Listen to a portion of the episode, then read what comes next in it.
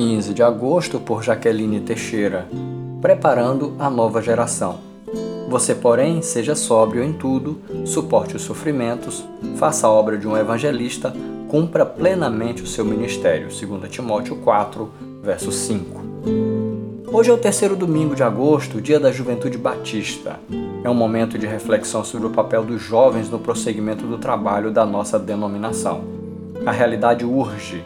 A nova geração precisa ser preparada para assumir as igrejas locais e continuar a obra missionária.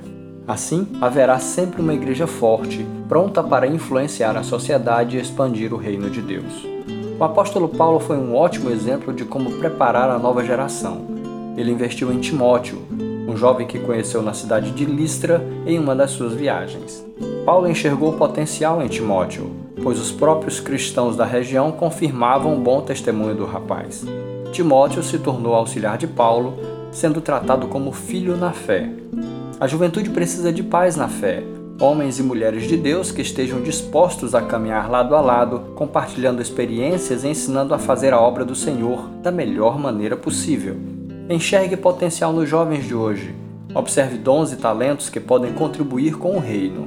Invista, capacite, treine, oriente. Ore por eles e com eles. O apóstolo Paulo escreveu duas cartas para Timóteo, incentivando-o a permanecer ativo na obra e firme na fé. Que o exemplo desses dois grandes evangelistas inspire a relação entre gerações.